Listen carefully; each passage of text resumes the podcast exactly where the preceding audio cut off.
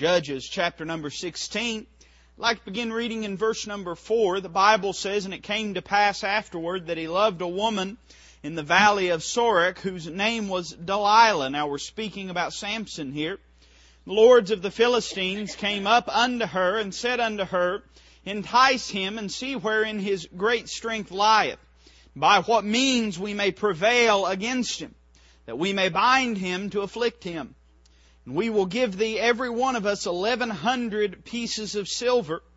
And Delilah said to Samson, Tell me, I pray thee, wherein thy great strength lieth, and wherewith thou mightest be bound to afflict thee. Samson said unto her, If they bind me with seven green withs that, that were never dried, then shall I be weak and be as another man. Then the lords of the Philistines brought up to her seven green withs which had not been dried, and she bound him with them. Now there were men lying in wait, abiding with her in the chamber. And she said unto him, The Philistines be upon thee, Samson. And he brake the withs as a thread of tow is broken when it toucheth the fire. So his strength was not known. Delilah said unto Samson, Behold, thou hast mocked me and told me lies. Now tell me, I pray thee, wherewith thou mightest be bound. And he said unto her, If they bind me fast with new ropes that never were occupied, then shall I be weak and be as another man. Delilah therefore took new ropes and bound him therewith and said unto him, The Philistines be upon thee, Samson. And there were liers in wait abiding in the chamber, and he brake them off from off his arms like a thread. Delilah said unto Samson, Hitherto thou hast mocked me, and told me lies. Tell me wherewith thou mightest be bound. He said unto her, If thou weavest the seven locks of my head with the web, and she fastened it with the pin, and said unto him, Can ye guess? The Philistines be upon thee, Samson. And he awaked out of his sleep, and went away with the pin of the beam, and with the web. And she said unto him, How canst thou say, I love thee, when thine heart is not with me?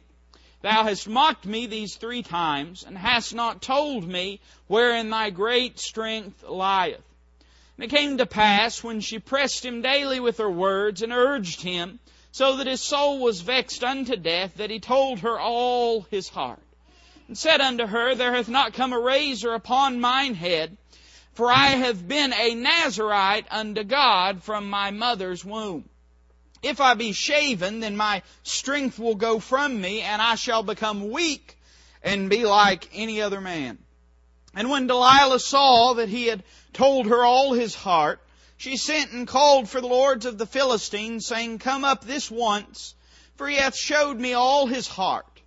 Then the lords of the Philistines came up unto her, and brought money in their hand.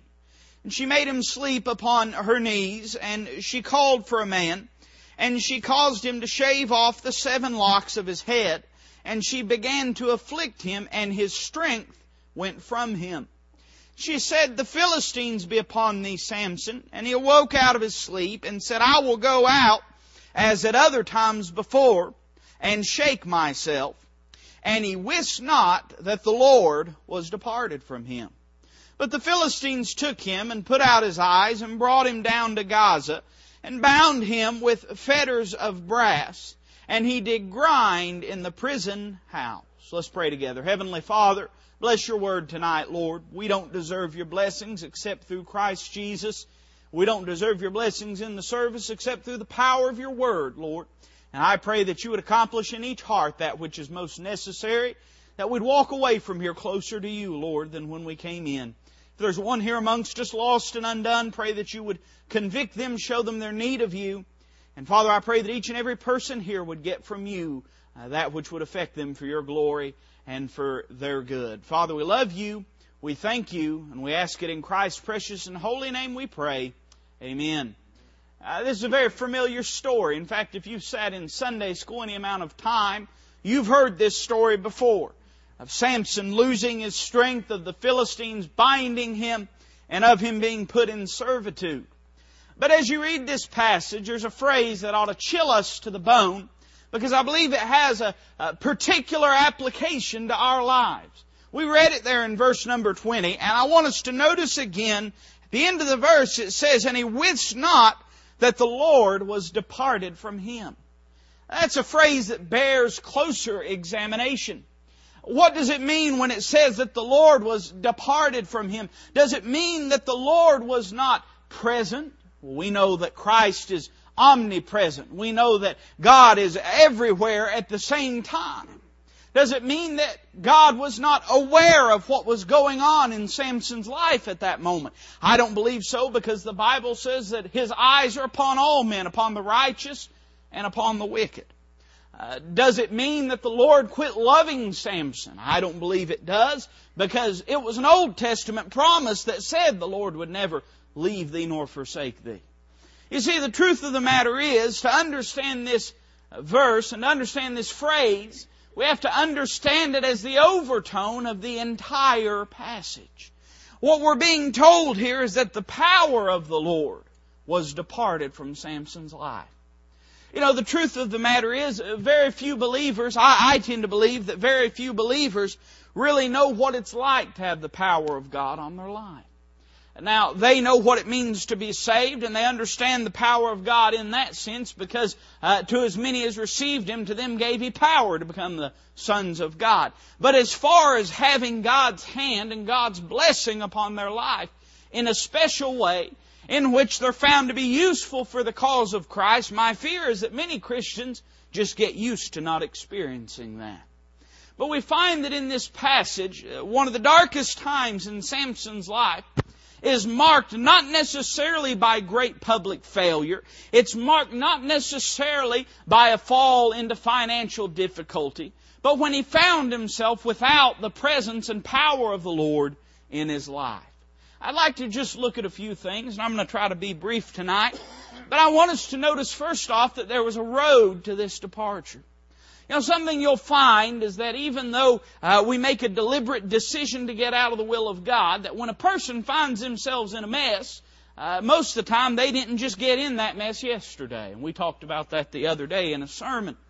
Uh, many times the very thing that is identified with a person's failure is not really the thing that caused them to fail. But there was a road, there was a progression earlier on in their life. Somewhere they went astray from following the Lord. And such is the case in the life of Samson. I won't labor on all the points, but the story goes as thus. Uh, Samson goes down, the Bible tells us in verse 4, into the valley of Sorek and loves a woman named Delilah. And this woman named Delilah is bribed of the Philistines to bring about Samson's demise.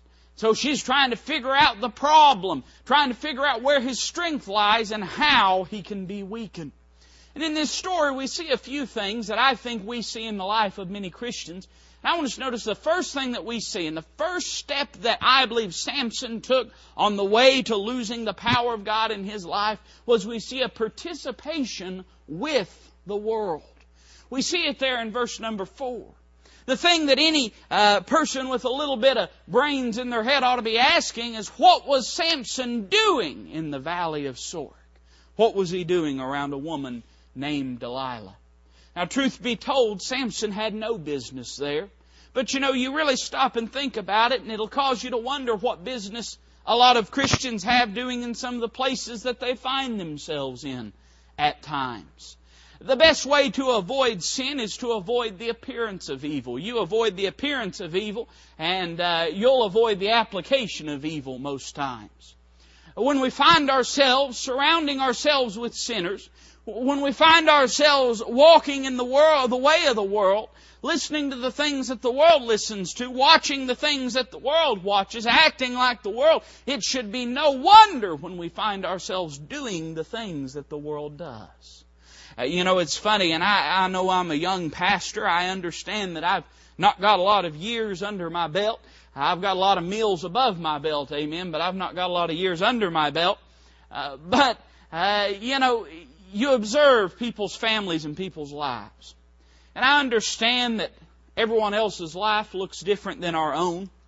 Uh, but there's many people, and I'm sure you've known some people like this, and I know I have too, that have looked and they've seen difficulties in their families, and they've seen kids go this direction or that direction. I know that children make their own decision. I've seen children in good homes go bad directions.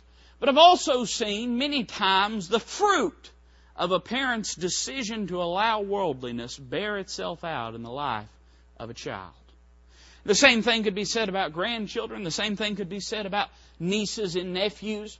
But the fact is, I've heard people lament before and say, I don't know what went wrong with my family. And I think to myself sometimes, well, I could sure tell you what went wrong. Amen. When you allow your child to act like the world, and do like the world, and look like the world, then they're going to wind up being like the world. There's a biblical principle of separation, and it's not just for God's glory, but it's for the good of the believer as well. When we're uh, in this world, and we have to be in this world, Christ said uh, that He didn't desire that we should be taken out of the world, but kept from the world. We must understand that our responsibility is to be shining lights and testimonies for the cause of Christ and His goodness. It began when Samson began to do the things that the world does. But it did not end there. I want you to notice in verse number six, we see the pacification of the world. Now, I'm not going to take the time to read all the verses, but if you were to read verses 6 through 14, you would find that Samson went from participating in worldliness to starting to pacify the worldly crowd. So Delilah comes to him and says, Now, Samson, you say you love me. Uh, by the way, uh, if, if anybody other than your spouse ever says to you, you say you love me, just go ahead and turn around and walk away right then. It's going to bring trouble. It says, you say you love me, but if you really loved me, you'd tell me where your strength lies. If you really loved me, you'd open up your very heart to me. And we find something interesting that Samson begins to do. Samson does not immediately tell her the secret of his strength. What Samson tries to do is he tries to toe the line and pacify both God and the world. We see this more and more and more and more in the life of believers today. We find the world being drawn into religion. We find the church being drawn into the world more and more and more. Let, let, me tell you why. Because people that are out of the will of God have a desire to have their consciences uh, comforted and their consciences satisfied without truly following God. It's interesting, and most of you know this to be the truth. Uh, many of you remember when the contemporary Christian movement was first being birthed. And you remember about uh, putting your hand in the hand of the man from Galilee. And you remember about all of the uh, uh, music that was birthed out of that movement. And uh, the keynote element of it was the fact that it maintained a worldly beat while having Christian quote unquote lyrics. Well, we live in a day where the truth is much the same today. Uh, you can turn on. I know that, that uh, if you don't have cable, you at least have basic television. You can turn it on some of the religious programs and hear some of the things that passes for Christian music today. And the truth is, if you were to substitute the term Jesus with the term baby, it would in no way differ from what is on popular radio as well today. There's no consecration about it. There's no separation about it. It looks like the world. It sounds like the world. The only difference is that it has some Christian phrasing in it. We find that even today Christians are trying to compromise with the world, but they want to maintain some element of godliness in their life, quote unquote. We find this in the life of Samson.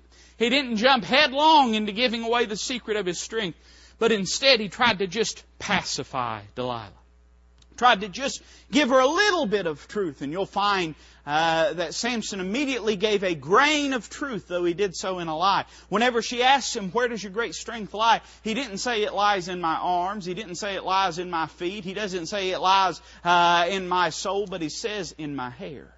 He gives just a little bit of himself to the world, hoping that it'll satisfy the world. Let me tell you something. You've heard this before. If you give the devil an inch, he'll become your ruler. It doesn't matter what you give to this world of yourself. This world won't be satisfied till it has every bit of you and it's wrecked and ruined you we find in this passage that Samson says, well, I'll just try to pacify the world. When believers come to a point where they want to pacify uh, the worldly crowd, you can mark her down. They're on a road to destruction. Where does it lead to? I want you to read verses 15 and 17 with me. It says, And she said unto him, How canst thou say, I love thee, when thine heart is not with me? Thou hast mocked me these three times, and hast not told me wherein thy great strength lieth. And it came to pass, when she pressed him daily with her words, and urged him so that his soul was vexed unto death, that he told her all his heart.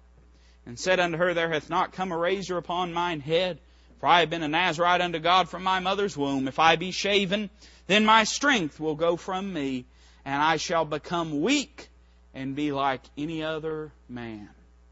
We find first off that Samson participates in worldliness. Then he is pacifying worldliness. But we find in this verse that he's permissive towards worldliness.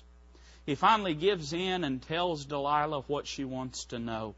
And something I think is interesting and worth noting is listen to the disdain with which Samson describes the result of these actions. He says, I'll be like any other man. Let me tell you something. We live in a day uh, when mediocrity, mediocrity, is the thing to go for in the average church.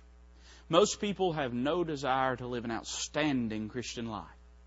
Uh, what did Samson say? He says, If you do this, I'll be like anybody else. And with that, we described a little on Sunday night when we uh, preached about the church from Laodicea. Uh, we find that with that is the death knell to his own spiritual well being. He says, I'll finally give in. And the Bible tells us, Delilah says that she perceived that she had told him all her heart. What did he do? Samson finally took down the fences and he allowed Delilah into every part of his life. Let me tell you where the road leads when a Christian begins to compromise. It leads to a place of total surrender to worldliness. It leads to a place of having no standards, no morals, uh, maybe there might be some remnant of a relationship with God because they are saved. Uh, maybe there may be a scrap of Christianity because they have to maintain their religion. But as far as a real effectual relationship with God, it's basically depleted and decimated.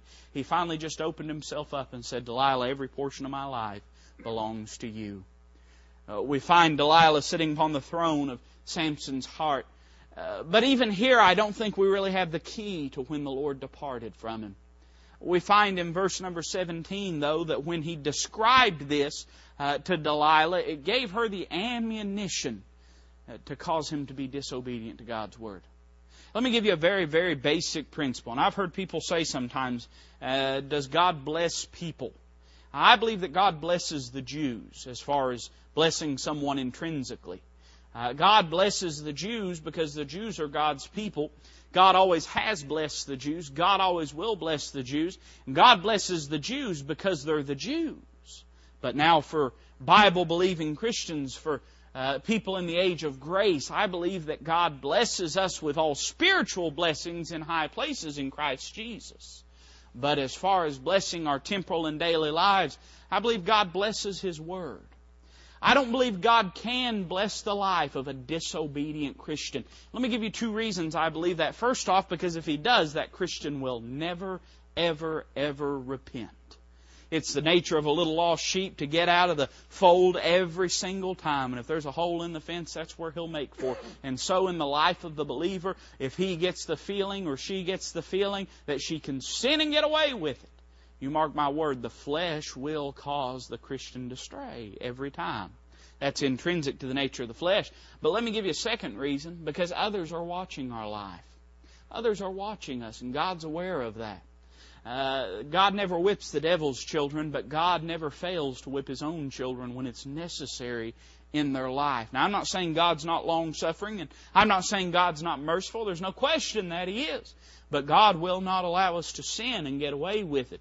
Uh, God punishes disobedience to His Word and He blesses obedience to His Word. What happened? Samson is lying there asleep on the lap of Delilah and in come the men and they shave the locks off of his head. But do you really think the strength was in the locks? I don't believe so. I believe the strength was in his relationship with God and his commitment to the Lord. It's indicative, it's symbolic, the fact that when the hair was gone, the strength was gone. But I believe that the Lord departed from him when he was disobedient to God's Word. We cannot live a life of disobedience and expect God's power upon our lives. We cannot live a life of apathy and expect God to bless what we do. It's going to take an extraordinary Christian walk because ordinary men don't have that blessing on their life. We find that the Lord departed from him for this reason, because he was disobedient to the Word of God. But what's the result of this? We read it, but look again in verse number 21. The Bible says, But the Philistines took him and put out his eyes. I want to say the first result of not having God's presence in your life is weakness. Weakness. Now, it's weakness in the sense of not being effectual in our witnessing. It's weakness in the sense of not being able to have the words to say when we go to share the gospel with someone. But let me say even further than that, it's weakness in our daily walks. The Bible says, as thy days, so shall thy strength be. And the Bible uh, teaches us a lesson that as our faith is, so also is our strength. Uh, we have no ability to put our faith in God when we, we know we're in direct disobedience to Him. When the Lord departed from Samson, the first immediate effect is that he became weak. He was not able to withstand the Philistines. As you study God's Word, you'll find the Philistines are a picture of the world. They're always a picture of the world. They stand at out with God's people, uh, seeking to draw them into idolatry. And uh, what we find is that when Samson didn't have the presence and power of the Lord in his life, he had no power to withstand the world's crowd. I think for believers to live a truly consecrated and holy life, they've got to have the presence of the Lord in their life. I think the reason a lot of Christians give up and quit trying to live a separated life is because they try to do it without the presence of the Lord in their life. Let me just give you a very, very simple description of it. Uh, if you're trying to be obedient to God because you know that one day, somewhere off in the eons of eternity, uh, God's going to bring you before a judgment and reward you for it, that might be a decent reason to do it. You might do it for that reason, but when you know that the Lord walks with you and He talks with you and He sees everything that you do and He's present in your life, that's a lot greater motivation to do what's right. I'm not saying that we do it because we're scared of the Lord. I'm saying we do it because we know that the Lord is with us, that He sees everything that we do. Without the Lord uh, in our life and our conscious living every single day in the thought of it, we're never going to be holy Christians. But I want you to look at the next phrase. It says they put out his eyes. It caused weakness, but it caused blindness. Samson no longer is able to see where he's going. He has to be led about. Uh, we find that the Bible teaches that the Holy Spirit guides us into all truth, and He is our teacher. Uh, when you're not in the will of God, you have no capacity to see the will of God. I made that statement the other day. When you're not in the will of God, you can't really determine what the will of God should be. I've seen this so many times, and I'm sure you have too. Uh, you know, one one of the wiles of the devil, let me use that term. One of the designs and the deceits of the devil is this. He'll cause a person to quit living for Christ. And when they're not living for the Lord like they ought to, what happens to a Christian? He becomes what? Unhappy. As soon as a Christian is unhappy, you know what the devil comes and tries to do? The only answer for that Christian to be happy is for him to get right with God, correct? They can't become happy if they're not right with God. They can't become happy through uh, going here or going there, or doing this or doing that, or knowing this person or knowing that person. The only answer for a Christian getting right with God is, uh, or to be happy, is to be right with God. But you know what the devil will do? He'll come in and he'll say, "The problem in your life is your family. The problem in your life is your spouse. You need a new spouse." The problem in your life is your family. You need a new family. The problem in your life is your church. You need a new church. And pretty soon, he gets a person out of the will of God making some of the most important decisions in their life when they cannot even see the will of God for their life. I've seen it happen time and time again, and I'm sure you have. People making major life decisions when they're at the last place in the world that they need to be at to be making those decisions. The devil's very cunning and he's very deceptive. Understand when there's sin in your life, you can't see what the right thing to do is. You must be led by the Holy Spirit, and if He's quenched and grieved in your life, you're not being led by Him. We see blindness in the life of Samson. Uh, verse 21 uh, in the third part, it says, And brought him down to Gaza. Brought him down to Gaza. We see shame in his life. It's interesting to note that Gaza had been the boasting place. Uh, earlier in the passage, uh, the Bible says in uh, verse number one, it says, Then went Samson to Gaza, saw there an harlot, went in unto her. Uh, we preached not long ago about how that pictures Christ in many ways. Uh, but it was in Gaza that Samson had boasted in his defeat of the Philistines. They tried to bind him there in Gaza and couldn't. It's interesting to know that what the world cannot do through sheer force, they can do through compromise in the life of the believer. Uh, but we find that Samson is now brought down to Gaza bound. What a shameful day in the life of Samson. In fact, I would contend that it's probably the most shameful day in his life. Sin always brings us to a dark place. You know that? Uh, the Bible says that the devil's able to appear as an angel of light. Uh, but mark my words, he always brings you to a dark place. And I'm sure Samson, when he laid down to take a nap on the lap of Delilah, did not imagine that in a short while he'd be being brought bound to Gaza. You know that sin brings shame in the life of a believer? I just want to talk experientially for a second. I know in my life, uh, it's a shameful thing when I have sin in my life and I try to live like a Christian. You ever tried to witness to someone when you knew you weren't right with God? I don't know about you, but for me, it's it's hard to do. Do you know why? Because I'm ashamed. Because I know that I'm being a hypocrite. You ever tried to guide someone into the right thing to do when you had sin in your life? You ever tried to talk to your kids when you had sin in your life about something wrong in their life? You know what that feeling is is shame.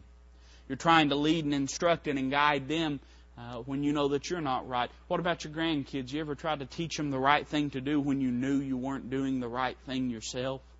It's a shameful feeling. You ever had friends that were going astray from the Lord and you tried to encourage them and convince them to go with God instead of going the way of the world, but you knew there was something in your life that was not right? It's a shameful thing. That's one of the reasons that sin renders us ineffective for the cause of Christ. It causes us to be so shameful that we don't even want to act like a Christian because we know we've not been acting like a Christian. We see shame in the life of Samson. I want to show you one final thing. We'll close. The Bible says, and bound him with fetters of brass, and he did grind in the prison house.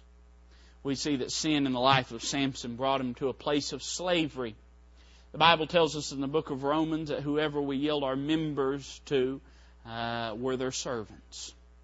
If you're doing right and serving God or living for God, then you're serving God. If you're living righteously, you're serving righteously. Boy, the Word of God's so simple.